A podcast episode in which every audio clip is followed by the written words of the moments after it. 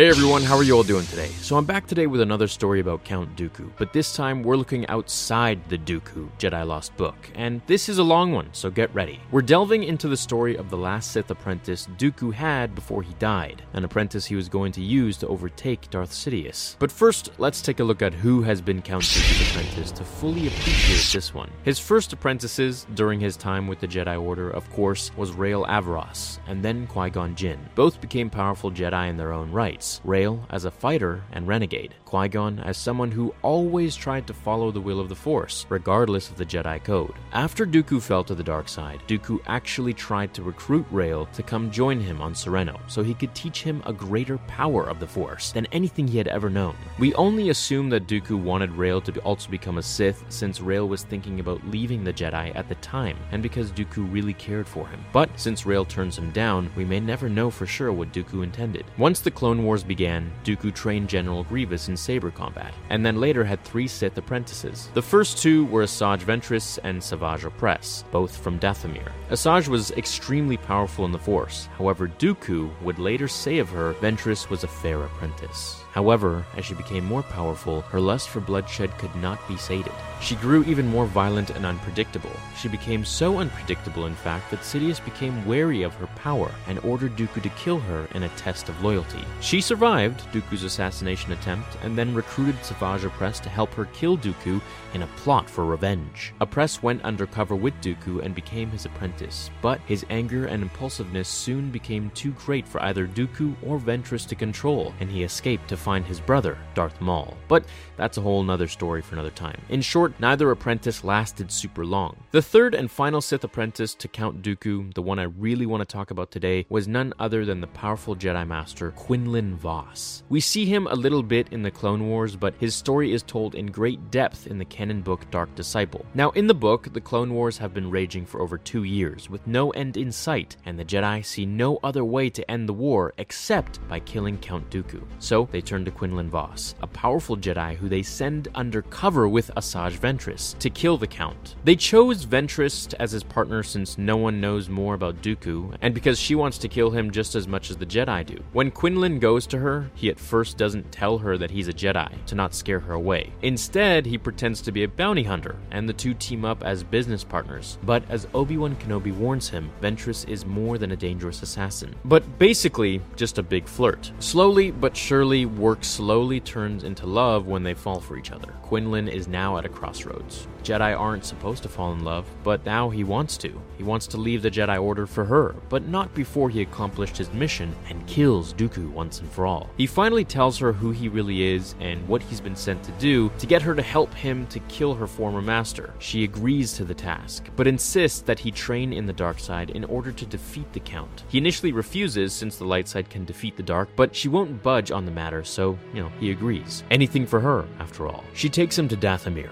her home planet that is steeped in the dark side. She shows him the massacre of her sisters at the hands of Grievous and Dooku in an effort to help make feel anger against him. But He's a Jedi who has been trained his entire life to ignore such emotions. Nothing really works until she tells him that Dooku murdered his master. As he taps into that pain, he discovers an anger towards Dooku like never before. Slowly through her training, this powerful Jedi Master learns to tap into the dark side until his power is beyond crazy, way more than she could imagine. Finally, the time has come for their assassination plot to take flight and for them to end the war. They travel to Raxus, where Dooku and Grievous are attending a gala for separatists scientists higher up. Vos takes out Grievous, pretty easily too, I might add, and then the two attack Dooku. They get into a major lightsaber fight where Vos and Ventress try to use the dark side against Dooku, but despite their power, they're really no match for him. And on a side note, I love how stories like this show how powerful Dooku really was. In the movies, we see so little of his powers, but he was really an incredibly strong Force user, and very much more powerful of a Sith than Maul ever was. So back to the fight. Dooku knocks out Ventress by hurling her against a wall, and Vos screams after. Dooku senses his feelings for her and calls Vos out on it. So, she has given you a taste of the dark side, and perhaps other things as well. I gather. Tell me, Vos, how many Jedi vows have you broken to destroy me? Vos attacks even harder, but this just intrigues Dooku even more. He tells Vos that he would be a far better teacher in the dark side than Ventress. Vos, of course, gives the whole I'll never join you speech, which we've heard in Star Wars a million times. But by that point, Dooku has taken his lightsaber and has his crimson blade to Vos's neck. Vos tries to get Dooku to kill him, but Dooku instead knocks him unconscious with Force Lightning. The last thing Vos sees before slipping away is the sight of Ventress fleeing Dooku's battle droids, thus leaving him as Dooku's prisoner. Over the next few weeks, Dooku tortures Vos mercilessly. Countless bolts of Force Lightning, droid torture, electric restraining cuffs, starvation, all to weaken Vos's resolve to bring him closer to the dark side so that Dooku may have him as a new apprentice. Meanwhile, Ventress hires Boba Fett and his team to help her rescue Vos from Dooku's castle on Serenno. Quinlan does know how to resist Dooku's seductions, until Dooku reveals that it was really Ventress who killed his master. This awakens a dark side in Vos that was previously dormant. By the time Ventress gets there to rescue him, he attacks her for killing his master, and she's forced to flee with barely her life intact. Quinlan is officially an apprentice to the Sith Lord. Over the next few months, Vos operates alongside Dooku under the public guise of Admiral Enigma and leads the Separatists to many victories against the Republic and the Jedi, since Vos knows so many of their secrets. All the Jedi want to kill him except for Obi Wan, who feels responsible for Quinlan's turn to the dark side, since it was Obi Wan who suggested Quinlan be chosen for the mission to kill Dooku in the first place. Ventress, meanwhile, is heartbroken. She truly loves Quinlan and wants to disappear with him forever, away from the Sith and the Clone Wars. Finally, Obi-Wan and Ventress lead a separate mission to capture Vos and bring him back to the Jedi for trial. But to their surprise, they find him as Dooku's prisoner and take him back to Coruscant, where he claims that Dooku forced him to commit his crimes. Something is off, and Ventress doesn't believe him and tries to convince the Jedi that he's lying, but they don't listen. Vos is back and is the model Jedi. He and Ventress get back together in secret, but Ventress was right. Vos is a double agent working for Count Dooku against the Jedi and sabotaging their missions against the Separatists. Now, here is where things get really interesting. Yoda discovers the deception by basically looking into Vos's soul with the Force, and Vos realizes the Jedi are onto him and escapes from the Jedi with Dooku and Ventress, who still can't understand Vos's plan, since he won't tell her. Meanwhile, the Jedi are doing everything they can to capture Vos and Dooku, while Ventress is being torn apart. She can't understand what Vos is doing. Why isn't he killing Dooku as he had promised? She wants to see the good in him, but is love blinding her? Apparently so, because Dooku tells her, and this is from the book, Vos is a Dark Lord, as I am. He has sworn allegiance to the dark side. He and I will take down Lord Sidious once and for all, and rule a galaxy together. Hopefully, you'll have been disposed of by then. Ventress narrowed her eyes. I've heard that line before. Didn't we once have similar plans? Through gritted teeth, Dooku said, No, no, you must have been mistaken. You were never cut out for anything more than grunt work. Vos is different. He was born for the darkness. You, he smiled cruelly, you just flirt with it. Ventress felt doubt creeping into her heart and stole another look at the door. Vos had said he needed Dooku alive, but he had bigger plans. Was this really what he meant? Dooku pressed his advantage. If Vos was going to kill me, why does he protect me? Why wait so long? He's had so many chances. Ventress narrowed her eyes. This was what Dooku did. It was how he controlled people.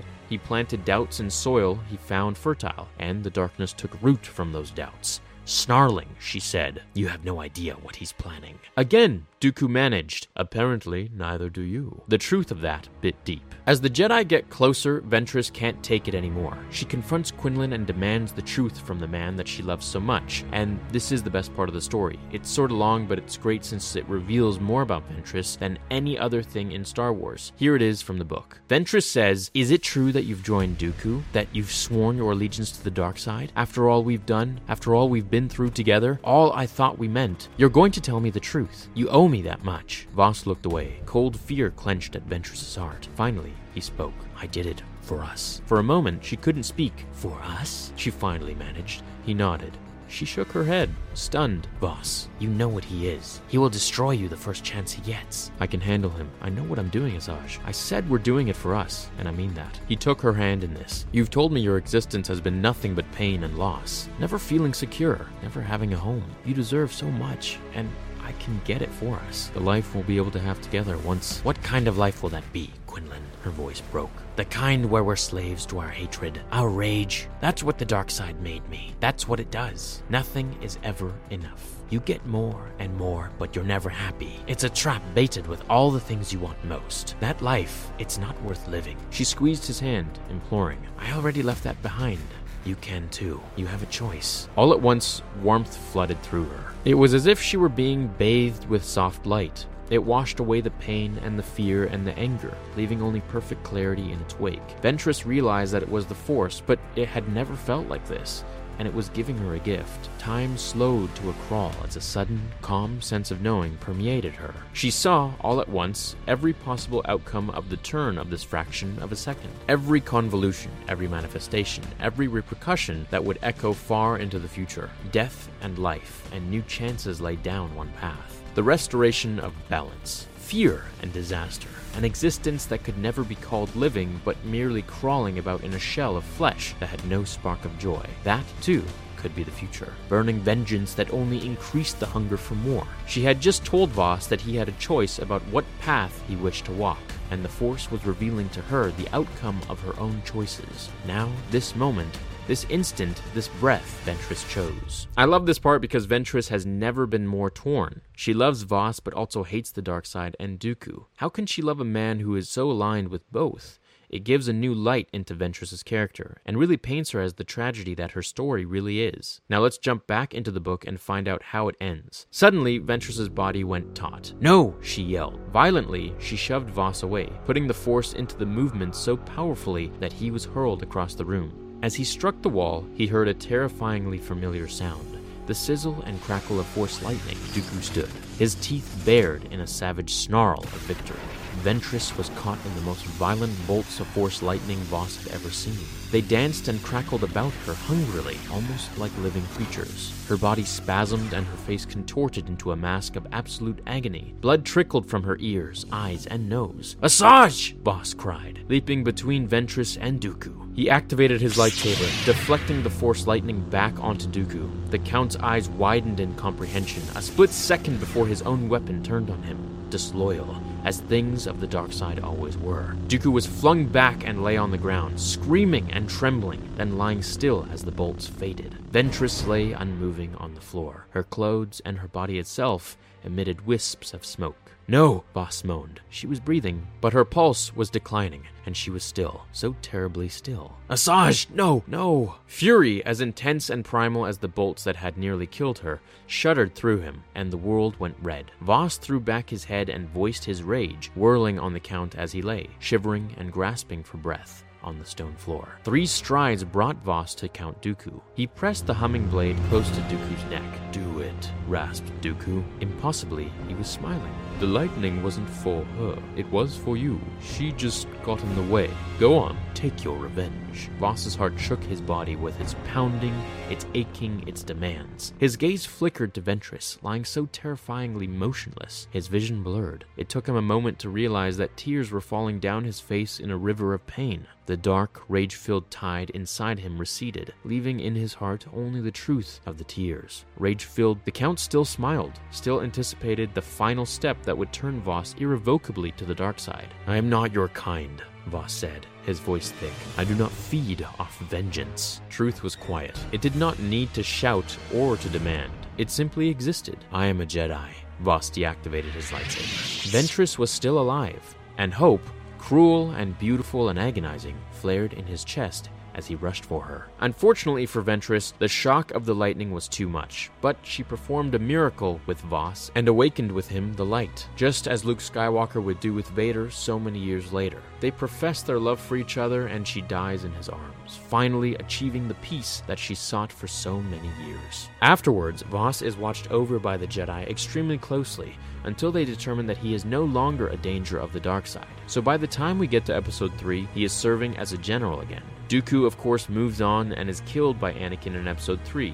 But for Quinlan, we don't know if he died in Order 66 yet, but I imagine that he'll be a Jedi that they'll bring back sooner or later, since they say he may have survived in the Vader comic. So, what do you guys think of this story? Do you want to see some more of this story in the new season of the Clone Wars? Please hit a like on this big, long canon video. Hope you enjoyed it, and I'll catch you in the next one. Until then, remember, the Force will be with you, always. Fulfill